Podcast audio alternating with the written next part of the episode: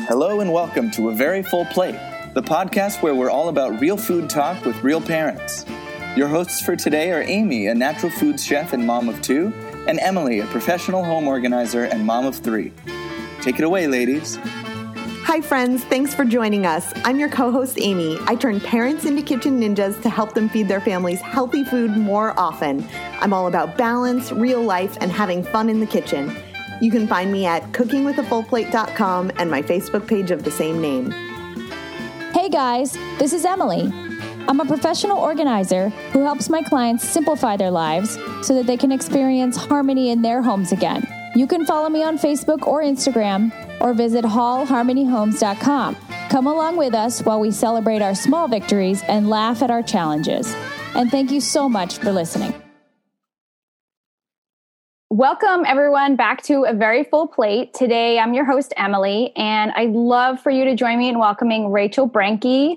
She is a mom of five, an entrepreneurial leader and attorney, and a U S A triathlete, among many things. Uh, we are very honored to have her um, here for carving out a whole hour to talk to us on our podcast. And I'm really looking forward to diving into your life and hearing specifically how you juggle all the things. I am a amateur triathlete myself, and I haven't raced in a while, but man, I, I bow down to you because I know what it means to dedicate yourself to that. Um, so Rachel, if you could just start off by telling us a little bit more about yourself, where you're from, your family, and all those kinds of things I just mentioned, that'd be great. Yeah, for sure. I thanks for having me, by the way. I love talking on these kind of topics. Um, I love being able to pour into other entrepreneurs, particularly mothers and those that have multi uh, passionate interests. Because as you'll see through this whole discussion, I really do dabble in a lot of different things. Uh, but I will say up front, let's not be um, overwhelmed to think, oh my gosh, I can't do that all. You guys are looking at like chapter twenty. Like this has been ten plus years in the making. Uh, we're now living outside of Washington, D C. This is where we're originally from. We had moved around with the military for a bit, and then my husband retired and we came back up here. We do have five kids. Um, and yeah, I mean, you basically cover the, the top points of everything. Right now, I'm just trying to balance it all. Um, I feel like there's no really true balance ever. It kind of ebbs and flows. Sometimes I feel like I've conquered it. Other times I'm just trying to make it to bedtime. So, mm. uh, you know. Yeah, I understand that make it to bed kind of mentality.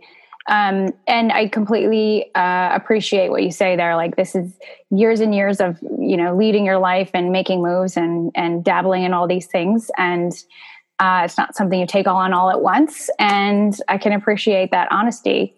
Um, do you want to tell us a little bit about your daily life schedule, whether, you know, you're training or not training, and more specifically, maybe a, like a day in the life of your family? You know, well, it's cr- it's crazy, crazy. First of all, um, so I in my, under my entrepreneurial umbrella, I have multiple businesses. So I'm not just an attorney; I'm in the trenches with you guys. I'm doing different things.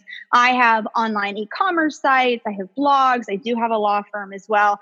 That with the kids and the husband and all the you know different activities that we all do, plus my training. The only thing that makes it possible, well, I guess a couple of things, but the main thing is scheduling everything. But also with that, being able to understand that life happens and you have to be flexible mm. as well.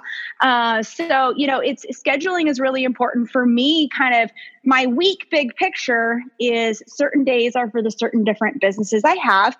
And then within those days, certain blocks of time are for different tasks. Like I'll sit down to create all of like my content, like my blog post or my emails or podcasts in like two to three hour chunks on the yeah. day that is dedicated to, because jumping around was completely inefficient for me. And so I get in that creation mode. I get that all taken care of. Same thing happens if like I have administrative stuff I need to get done. It's all done in different blocks. But what is most important with all of this, that sounds like it's a perfect ideal situation.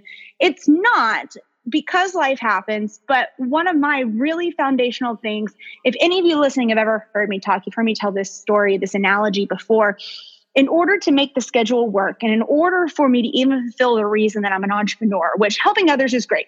You know, being able to have a piece of the pie is great. But at the end of the day, if I don't have myself or my family first, which sounds cliche, but stick with me, if I don't have that first, then what's the point in doing all of this? So I do what's calling filling the rocks first. We all have like a glass vase, which is our time. And then we want to identify big rocks, maybe about the size of your hand, and identify these really core important things in your life. So for me, it would be my spouse, my kids, and then also my training uh, for triathlons. All of that goes into this vase, which represents my calendar and my time. And all that goes first. Then I pour in the sand. And the sand is all the entrepreneurial stuff and the other obligations and commitments that I need to do. Because if I did it in the inverse, if I try to put the sand in first and then put the important rocks in, you're going to be trying to jam the rocks into the vase. You're not going to be able to get them in there. So for me, it's putting those big chunks in there, putting that in there on your calendar, doing it and trying to stick to that as much as possible. Safeguard your time, safeguard what's important to you. And like I mentioned a little bit ago, it'll ebb and flow. Sometimes I get more sand in my schedule and I end up doing more work. Like if I have launches or big litigation or um, some really important deadlines coming around, and just being able to offer myself grace, put myself back in check and get focused back on the rocks when that kind of passes is that to me is balance and the only way to survive. It's not perfectly balanced, but you're still striving to keep those rocks first. Right. I, I really appreciate where you're coming from there. Just constantly pivoting and saying, wait a second, there's been too much of this, not enough of this. And I'm certain that your children can feel when mm-hmm. things get a little out of whack and there's been a little too much sand, mm-hmm. as you call mm-hmm. it. Um, well, you know, and I'll be honest, it, it wasn't like we said before, this is like chapter twenty. This yep. is a lesson that I've learned over time by other people, like my husband coming to me and saying, yo, you're working too much.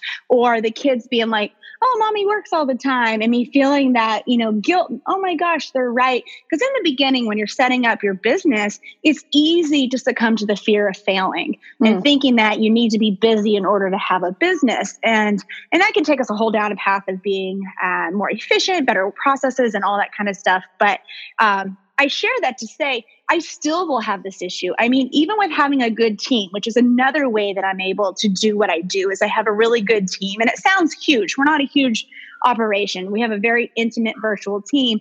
But my right hand will even say to me, um, have you ran today? Did you go do this? You know, you're a little stressed out. And she'll say that to help pull me back. She'll go, think about your rocks. And uh, so it's nice to be able to have kind of a checks and balances. And me, over a decade into this, I still have to remind myself of that. It's easy to sit here as someone who's a guest on a podcast and be like, you guys can have balance. Just put the rocks in first and everything's yeah. gravy. You yeah. know, it's not. It's not. It's really not. So um, I, I share that to say, y'all listening, give yourself grace and just right the ship and keep going. You know, you're going to make little deviations as you go, but as long as you're still kind of on the path that you want to go um, and keeping that stuff in the forefront of your mind, to me, that's success. Yeah. Absolutely. I hear everything you're saying and I agree with you. And I think grace has become a huge theme in all of our interviews. Everybody mm-hmm. says, you know, you've got to give yourself grace. This is hard work, you know. Mm-hmm. Mm-hmm. Um, I would love for you to tell me a little bit about um, how food and nutrition affects your day for both your children and you and your husband. And um, maybe if you have some sort of specific mantra, like you're talking about these sort of big picture thoughts and things that you go by, I wonder if you could, you know, if they ever spill over in the way that you feed your family, because that's, that's what I think a lot of our listeners love to hear about. And I would love for you to talk a little bit more about that. Yeah, I, it's funny. This is a great timing that we're recording this because I had kind of fallen off the wagon, so to speak. Um, I'm a very emotional eater, um, and I can become very lazy at it, especially in the grand scheme of everything going on. It just is so easy for me to go, well, let's just run to Chick-fil-A instead of making that chicken and broccoli that we should be having. Uh, we try to stick to a macros uh, type of eating. I don't like to call it a diet um, because it's not like a fad diet. Um, it's just having the right proportion of proteins, carbs, and fats in our um, eating. Our oldest child has, um, he's on the spectrum. And then I have no thyroid from cancer. So we thrive on a very um, low gluten diet. And um, I hate the word diet. Sorry, I didn't mean to say that. But that's okay. Um, I think, well, you know, it's sort of a mainstream word, so people are going to understand it either way. But I, mm-hmm, I mm-hmm. hear your point. Well, and it's dietary needs. It's not diet right. to lose weight. And our, my goal, like for me, with all the the high level of training that I do, the goal is to have the power that I need in order to fulfill training and then yeah. not bonk afterwards. For the kids, is choosing and having the right portions for them um, of the different macronutrients to make sure that it is uh, helping their brain function and all. You know, of course, then they're growing because mm-hmm. they're age twelve down to age three. So we've got almost teenager boy who's eating everything, and then of course, I guess the three-year-old girl is eating everything too. but um, so that's kind of our focus, and that's not to say that we don't have treats. Uh, we we still will fall off, and we'll um, re- we'll treat ourselves, but it's more of um, moderation, I think, is the name of the game, um, and that's something that I learned the hard way through the cancer. Actually, it's interesting how that path came about. Plus, my training. If I hadn't had those, I'm not sure I really would have gotten on a path of eating to perform, eating to live, um, as opposed to just eating to eat, eating to fill whatever my emotions are at that time. Wow. That's, that's a pretty like, um, in-depth topic right there. I mean, I had no idea about, about your history, um, battling cancer, and also uh, that, you know, I, I understand the emotional eating piece. I personally have been reflecting on like why I'm eating, when I'm eating, and what's the real reason why I'm eating. Um, you know, why can't I just stick to things? It's like, I'm not even there when I'm eating, you know? Mm-hmm. and, um, so intentional eating, and, and something you hit on about, um, almost having like a, the skill to say, oh, we're a little off course. Let's, let's pivot back, um, is actually a skill, because we talked a little bit about how, um, so many, you know, real hardcore athletes, maybe if they cheated, they wouldn't know how to get back because they're so strict. But, mm-hmm. you know, real life is eighty percent watch what you're doing, twenty percent whoops, we went on vacation. Okay, we got to get back to it, and being able to stick to it again. Mm-hmm. Uh, what do you think might be your superpower when it comes to feeding your kids or making choices like that? So we, it's, it's funny because I was just kind of working on this before we got on to here um, earlier today. We buy all fresh meats and vegetables. We are very blessed to be able to have the resources to do that. Um, and I buy on a weekly schedule. So Sunday, Saturday or Sunday, I'll sit down and pull recipes, and we choose something for each day of the week. Um, and then I buy for that. Don't get me wrong. I hate it. I'm not good at it. I, my husband cooks. I'm not a good cook. Um, I can cook like three of the exact same things, and that's like it. So I rely on him being willing to do like new recipes. Uh, but, but for me, as busy as I am, doing that, sitting down Saturday, Sunday, identifying what we need, um, then it gives me time, as opposed to being in the grocery store. It gives me time to sit and shop online. Um, we order through local pickup. So mm-hmm. we go to pick it up on Monday. Um, and then it lasts us to the next week, and we do it all over again, which sounds inefficient as opposed to buying for two weeks. But if you do two weeks, your vegetables are no good at that point. It's easy just to go, oh, I'm so tired of eating at home. Let's go out, which is one of our biggest downfalls, um, is especially with the kids being so busy and us and everything, of saying, oh, let's just go grab something.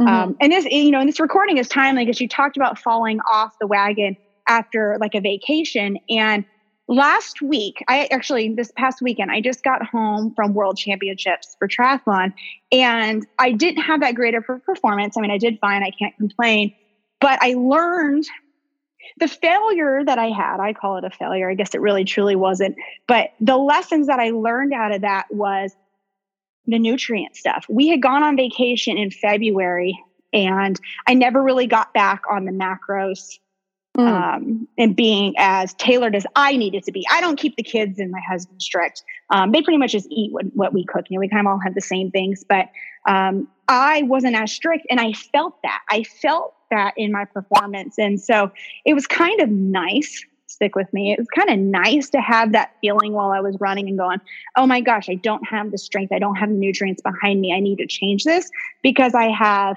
the Ironman World Championships come up, coming up in a couple months, which is a way bigger and way more mm. um, intensive race. So this was a kind of nice, this failure was a kind of nice little shock to remind me it's time to get your boat straight because you need to get back to eating right. And so that's what I've dedicated this, this week, this week to getting back on path. Um, yeah. And so that's just doing the weekly, the weekly, um, identifying of menu items and ordering has been the biggest lifesaver. Yeah. Yeah. And I, and what I hear you saying is fabulous, because what I hear you saying comes from that ten years or so of life experience where so many other people would be like, oh, I'm so disappointed, I'm the worst. But no, you're saying I have the emotional and intellectual intelligence to say, oh, look, this didn't pay off. This is the perfect positive life lesson I could have had mm-hmm. because it was just mm-hmm. in time for me to perform well at Ironman. And that's the kind of personality you need to have to be an entrepreneur and to be a mom of five, is you you take it as like, this is an awesome lesson. This is great. But you, but you know, when it wasn't like I crossed the finish line, I was like, woo, I slipped down two spots. I learned my lesson. Like oh, I yeah. took the day to kind of wallow. Yeah. I was so disappointed. And my husband's like, you're quiet, there's something wrong. And I just said, just give me today and yeah. I'll be back to normal tomorrow. So like, I do believe there is time and a place for kind of having your own little, I don't want to use the term pity party, but your own reflection on it. Because yeah. if I would have just pushed it aside and not learned anything, then it would have done me no good. By having that feeling of guilt that I had done it to myself, of the poor performance and kind of just the, a little bit of the regret, mm. but then turning it around the next day. You know, I feel like I needed those emotions in order to yeah. make that difference the next day. Yeah. I mean, like a triathlon analogy, you need the peaks and you need the valleys, like you need them. Mm-hmm. And um, it, I, it just resonates with me that you, it's great that you have such an observant personality to say like, I just need a day, just leave it, you know, mm-hmm. I'll get through mm-hmm. it. um, so this is great. What do you think might be your kryptonite? um, I'm not, I'm getting better, but I'm not that great at management. So that's been one of my hardest things with, like, it's it's funny. And I mean, management of employees and management of the team. Mm-hmm. I'm really good at managing my time and systems and processes and observations and all of that, which I've fine-tuned and learned over the years. But when it comes to managing other people, I it's difficult for me because I move at such a high rate of speed mentally, and I get, fall into the trap because I'm a type A control freak of, oh, I'll just do it instead of explaining to someone mm. else how to do it. And that, the lack of, I wouldn't say lack of communication, probably wrong communication. And I've gotten way better at this because I committed to this a couple of years ago. And I'm thankful that I have team members in my businesses that have stuck through me, through my growth. Um, they've given me grace, talked about mm-hmm. grace before. They've given me grace. They, we have open door feedback, and helped me to become a better leader. But leadership and management, um, to effectively manage and build the proper uh, culture, which I think can also kind of be, and I'm not calling my employees kids, but it's kind of akin to parenting. You have to come up with a different style of how you approach or communicate to someone based mm-hmm. on someone's personality. And with five kids, I've got five different personalities, right. you know? And yes. So it's, it's the same with employees. And so that, for me, well, maybe a couple of years ago, I would have called it my kryptonite. I'm still learning. And I think that's what's most important. Um, no matter if you have something you absolutely are not good at or it can debilitate you, you either learn it, you make a commitment to do better at it, or you get rid of it if you can. Um, yeah. You know. Yeah. So that also makes me think, okay, if we were to ask that question regarding like feeding your family, maybe... Maybe maybe on the horizon, your latest challenge is maybe delegation or management of the household when it comes to kids and food mm-hmm. or related chores. Or I would be curious if you could apply that same question to um, the management of the household with the kids and the food. And how does that work? It, like at mealtime when you are at home and you have everything together, everyone together, which it sounds like everybody's pretty busy. So maybe it's not mm-hmm. as often as you like. But um, how do you address maybe the, just the mealtime when it comes to that? We put great priority on us being together at all. Well, as many meals. Lunch is kind of touch and go, obviously, because kids have school or activities, yeah. um, especially now with it being summer. But dinner is kind of like a non-negotiable. Um, we will either adjust dinner time or um, we will only, may only miss like one or two kids if they're not actually yeah, they're just them, missing. Like they're missing. M I A. Where's Johnny? I don't know. But it's funny because when we go on trips, it's not normal parents, I think, with like two or three are like, oh, Johnny, Sally, and Sue. And I'm over there going, one, two, three, four, five, one, two, yeah. three, four, five, like making sure we have all of them. Um, But yeah, no, so we do, we make a priority on having the family together. Like I said, my husband mostly cooks. I try to be around to assist with that. Most of the time it's him telling me to get out of the kitchen because I'll end up just screwing it up. Um, but you said something about managing the household. It was a couple years ago, it was after the birth of number four that I was trying to build business. And this was before my triathlon stuff. So I didn't even have the training at the time, but I was trying to build business. I was trying to lose the weight from having the baby. Husband was working out of the home at the time. And I was really struggling with postpartum. And finally, I just was like, I need help. I can't even manage the house. And I'm sitting here every day. Like it was a mess. Mm-hmm. And so we, the very first thing, once we could afford it, we made a plan for it, was to have someone come in and to help. Um, help with just the cleaning or pickup of the house. Um, not to say our kids don't have responsibilities, they do, but getting a ten-year-old to scrub the toilet, yeah, good luck with that. Yeah, yeah. Um, to, at least to the level that you want it to be. Right. Um, so we, we started incrementally, like having, I identified that I would waste a lot more of my time by cleaning the house, the time that I could be spending with the kids or mm. working, preferably spending time with the kids. Um, and that kind of evolved into we end up having an in-home caregiver because we had newborns for a couple of years and they would help maintain the home, kind of do manage the house a little bit. My husband and I still are super active since we work from home. We're still here and present with the kids all the day. Mm. And I don't like to use the term nanny because it's not like we're like, here, here's the nanny and we're gone.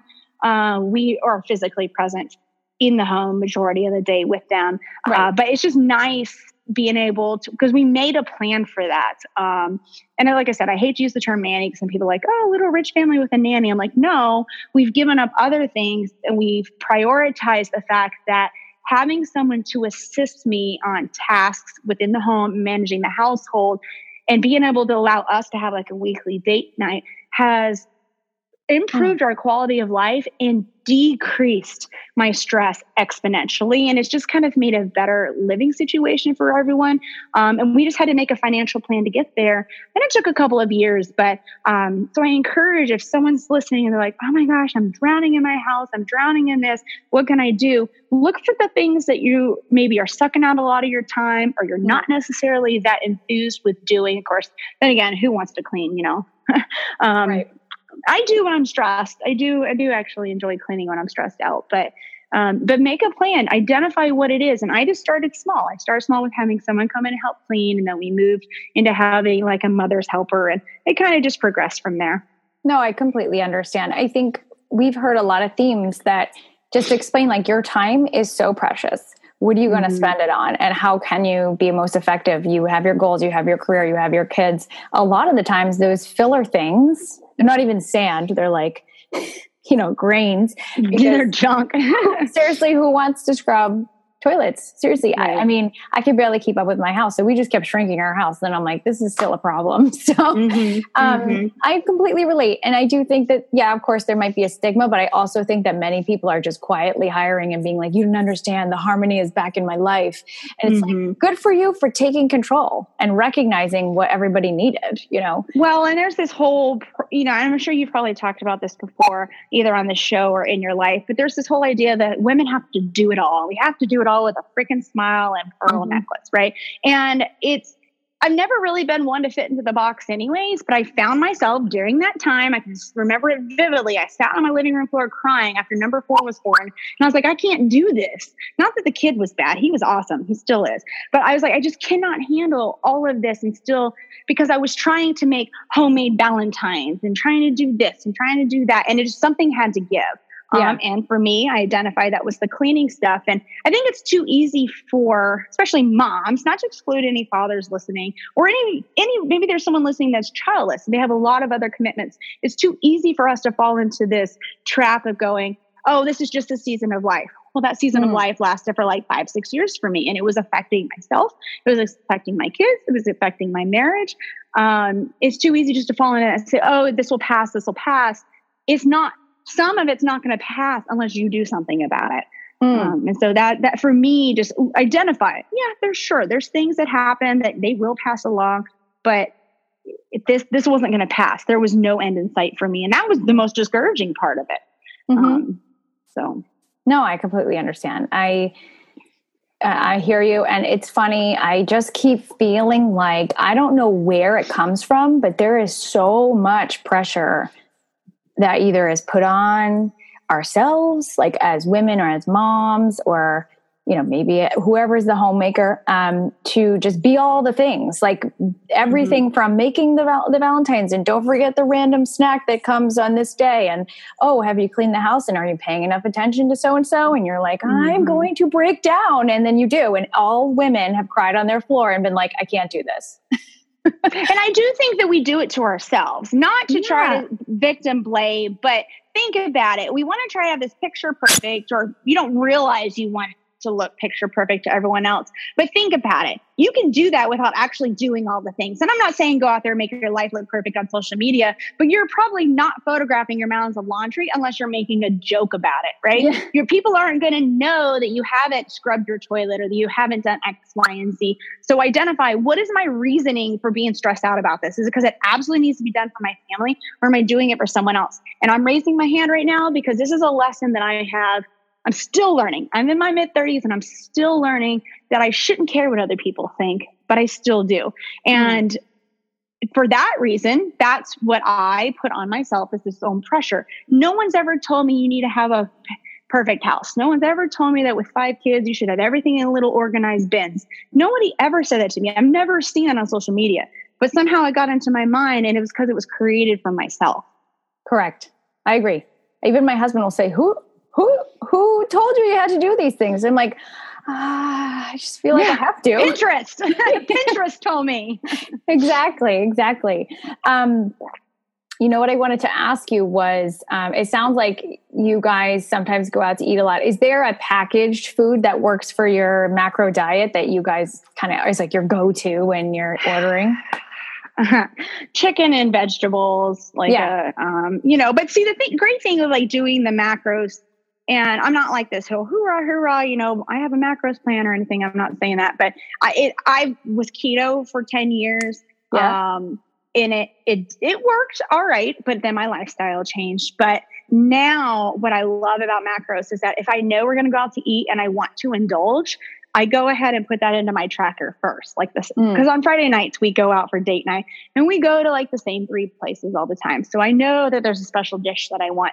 That way I go ahead and put that into my tracker so that during the day, it really keeps me from grazing and from mm. going in the kitchen and popping, you know, a kiss, Hershey kiss in my mouth or this yep. and that. That way I can save up for later.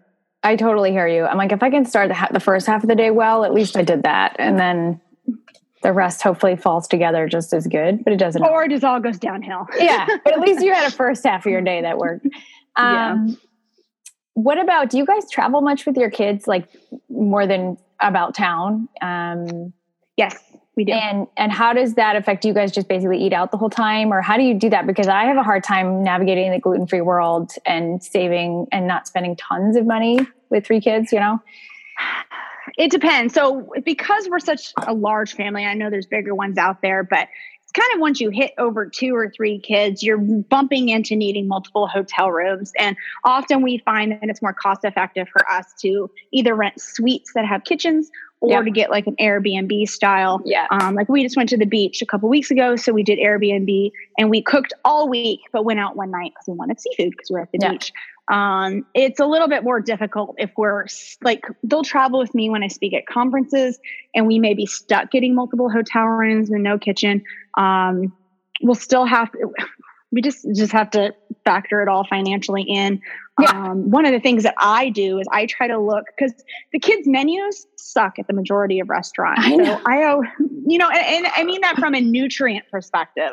Yes. Um, and a, mon- a financial perspective. So I'll, we'll look at like getting adult meals and splitting like one between yes. two of the younger kids, just so that they can get that grilled chicken and vegetables or, um, just something better than chicken I, strips and fries all the time.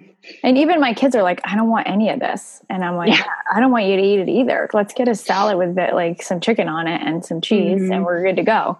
Mm-hmm. Um, so I hear you on that. Cause I do, we do the same thing. Like we just get three or four adult meals and divvy it up family style. So that makes a lot of sense to me. It actually make, validates me that we always do Airbnb and we just grocery shop locally. And then, yeah, we'll do like, oh, when in Rome, let's go get lobster. Let's go yep. you know, have our one night out. And that's, and that's fabulous. And it makes it a little more special than if you're constantly eating out and, mm-hmm. and whatever. So I, I'm curious, do your kids, like, how does dessert fit into your family? Do you do dessert every night? What kind of desserts are Yeah, you know, available.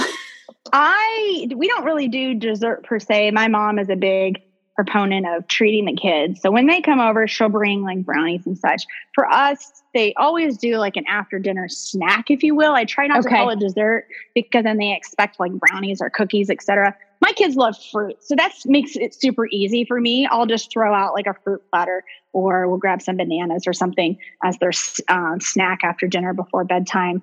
Uh, but mm-hmm. not really dessert. We typically reserve dessert for more special occasions. It's not that I deprive them from having sweets. I just don't make it a staple offering every evening. Mm-hmm. Yeah. And I'm curious, if you don't mind, since we're talking yeah. about the specifics in the meal, um, we've had a lot of different mantras about the way that the dinner works. Do you like... you know, how do you deal with either a picky eating, or how do you deal with, or maybe your husband, if he's doing the cooking, making sure it's something everyone will eat? Is everyone generally just good at eating whatever is put out there? Like, how does it work with the delegation of, not the delegation, but the management of that process when there's so many different personalities? Yeah, they, I'm really lucky. My kids will eat anything. They love sushi. They love vegetables. They love fruit. Awesome. But I think that comes out of, I mean, there's like select vegetables, like green peppers, so random. Like that's like the only vegetable they won't eat, but they'll have Brussels sprouts and they'll have all this other stuff. So I don't fight on something like that. But um, I think a lot of their acceptance of a lot of different foods came out of, we always have had the mindset, you eat what's cooked. Mm. You eat what's served to you. Um, you at least have to try it. And that's the thing. Cause, I mean, we still get the personalities of, I don't like that. And then they eat it and they're like, I loved it. I'm like, I know. Uh, so, you know, you just have to at least try it. But I'm not going to make you something else. What right. I make is what I make. But a lot of that is stepping back into, when I do the weekly planning, I'm not going to run out and get something that I know that the majority of them don't like. Um, I'm going to sure. try to stick to, but again, like I said, it's pretty easy because they're all, they pretty much eat anything. Yeah, I understand. Or if you're going to make them something they they almost, they sort of don't like, you might say, well, at least I know they like the other two things in the dish and yeah. whatever. Mm-hmm. That makes sense. It sounds reasonable. I think it's great that you have such good eaters. Do you think that's just, like you said, from like, I'm not making you anything else? Because there is a stage of eating that's like, you know, under two mm-hmm. where you, you're like, they're barely, they didn't even eat because they're like, what is this new texture or whatever. Mm-hmm. I imagine you just kind of just kept, kept with it until they accepted the foods if they would. Um, yeah, I don't make them sit at the table until they finish it all. Well, unless they're older or they're just being ornery. Like if they're younger and they're still learning their taste and all of that, we're like, just try it. Um, if you absolutely don't like it, you don't have to eat it. Like I yeah. tried with the green, yeah. green pepper thing, and all five of them, I don't know what it is. They just don't like green peppers. And I was doing some research on it, and it's interesting because I had the same issues with me. None of my kids have any allergies. I do. I'm like, I'm allergic to turkey and a couple other different things.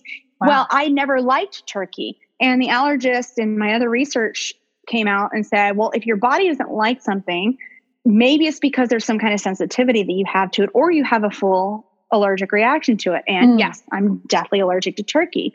Um, and wow. so, and it, it, and hopefully my parents don't hear this recording, but growing up, they loved turkey. And so they were always would force me to finish it. And I never liked it, but I didn't know as a child how to articulate to them, well, I don't like it because I don't like the way it makes me feel, because I had a sensitivity and an allergy to it. And um, I don't want to do that to my own kids. Like I mm. don't let them run the table and not eat, but it's try it. But like the thing with the green peppers, when repeated times and them trying it, and they were just were like, no, I said, okay, fine. Maybe it's an allergy thing, or maybe their taste buds just don't like green peppers, mm. whatever.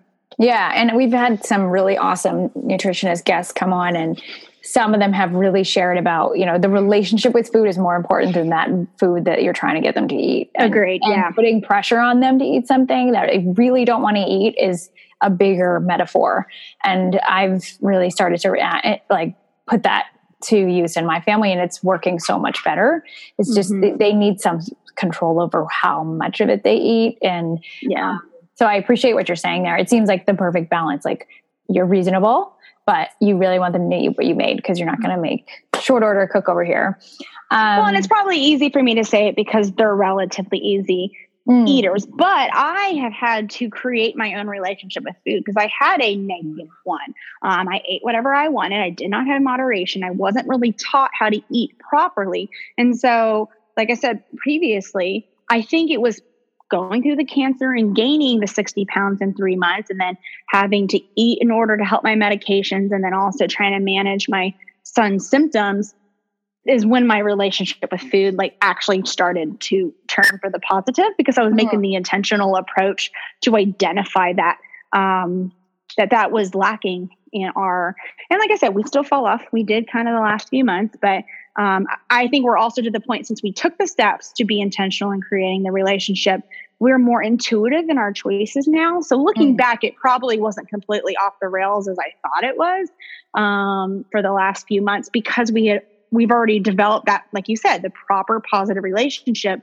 I'm just intuitively now drawn to the right items. I may have eaten more than I should have. I may mm-hmm. have ordered a dessert when we went out, when I normally, while I was tracking, not have ordered, but having the relationship allows more of actually a freeing, um, to allow you to be intuitive as opposed to so rigid. Mm.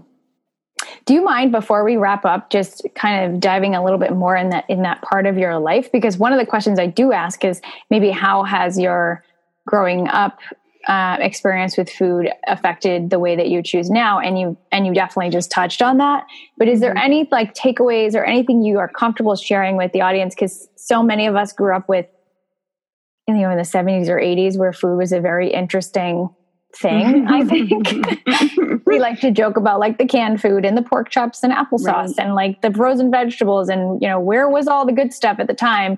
Um, and I just wondered if you would mind touching upon that, because I think it would be really relatable for some of our listeners who are now trying mm-hmm. to get their kids to eat well when maybe they didn't as a kid. Mm-hmm. Yeah. So my mother grew up really poor. Um, her father had left them. They, her, my grandmother had five kids. My mom is the second, the youngest. And so mm. they were living, they ended up going to live with her, my mother's grandparents.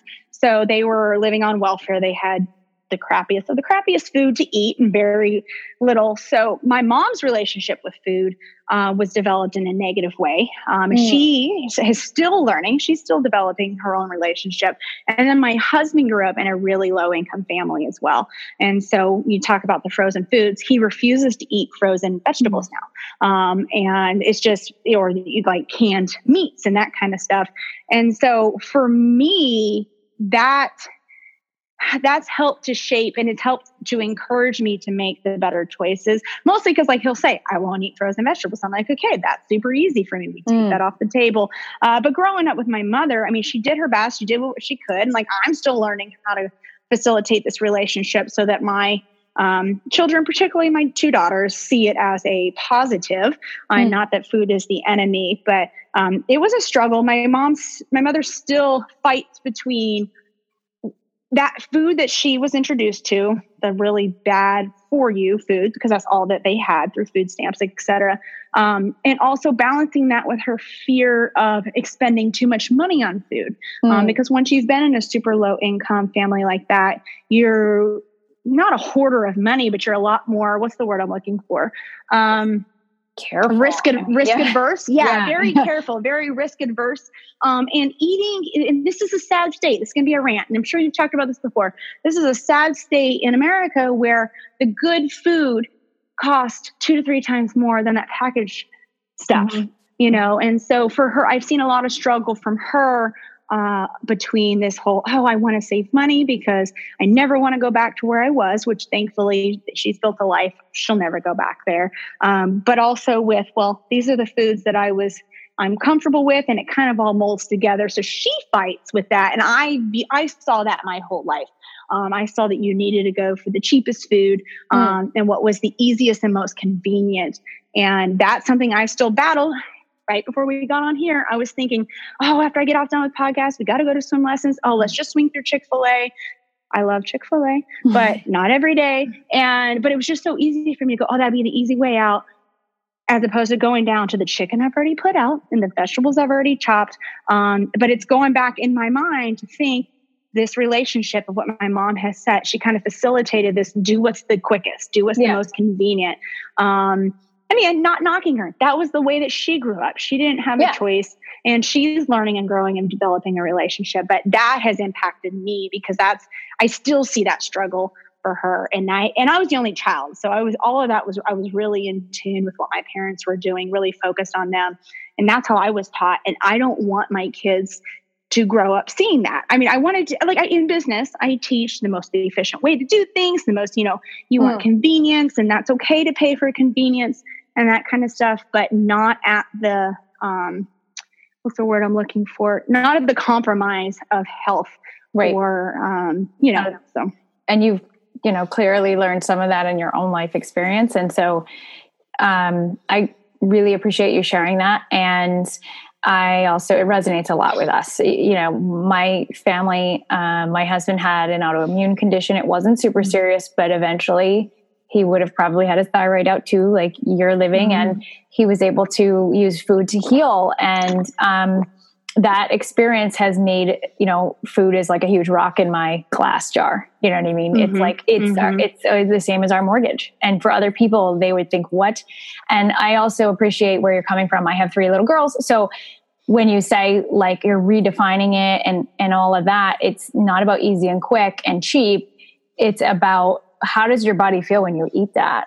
You know, mm-hmm. if it doesn't feel good, maybe you have too much of that vitamin in your body innately. Who knows? You know what I mean? Mm-hmm. So that mm-hmm. intuitive approach to food is much different than the quick, easy, fast, whatever you can get.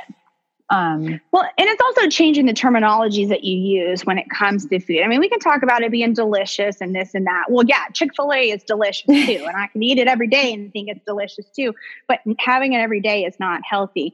And so for, especially my girls, I mean, not to know, I have three boys and I want them to also see a strong female role model. Uh, but especially for my girls, I didn't grow up hearing that food fueled me. Food was an emotional thing that you ate or you just enjoyed. And again, nothing wrong with that. There's a time and place, but um, I like using words like, yes, these Brussels sprouts make me strong, mm. um, as opposed to, and they can be yummy, but then I talk about the impact of how they have against my body.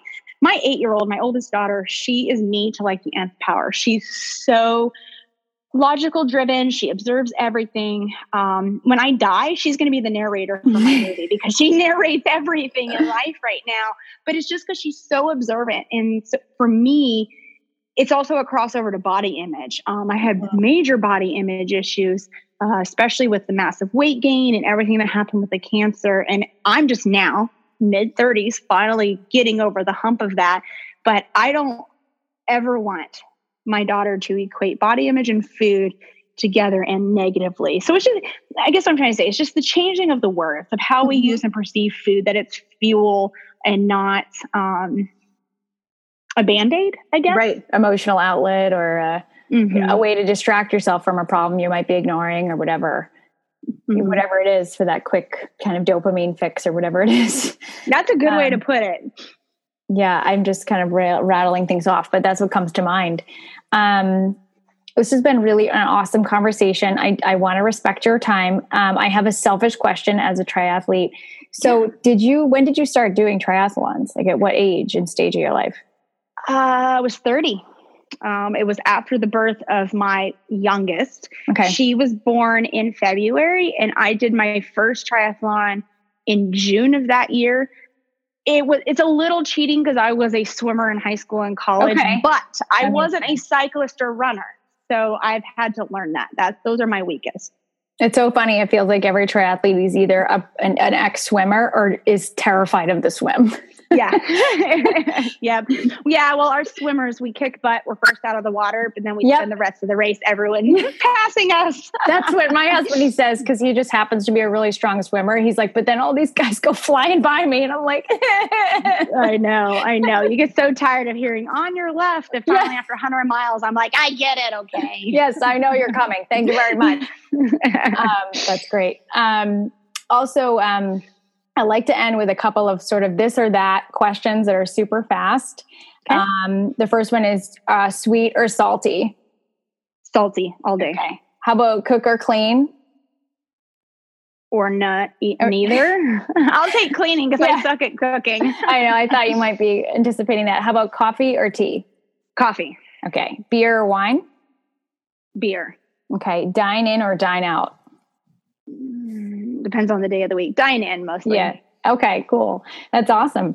Um, if you have any uh, resources, I'd love for anyone to to look for you if they're interested in learning more about you. You're welcome to talk about the, some of the resources you have and, and some of the endeavors you might want to share with our, our audience. Yeah, you guys can find me at rachel branke dot com. It's also the same name on all my social media platforms.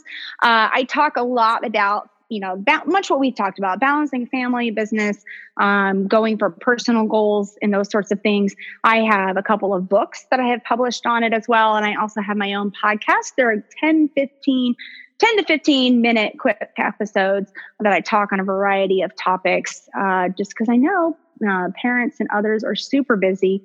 But other than that, yeah, if you guys need help, even if it's not a business thing, I have individuals who come to me that aren't entrepreneurs, but they just want help in figuring out what's going on in their life.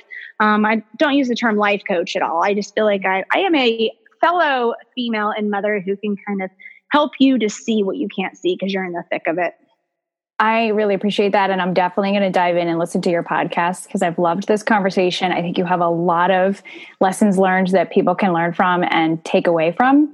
So I really appreciate you taking this time with us. And I'm sure we will love to invite you back later to talk about a, another specific topic as we grow our podcast. So thank you, thank you, thank you. Of course. And thanks for having me. Anytime. Thanks so much. Thank you for listening.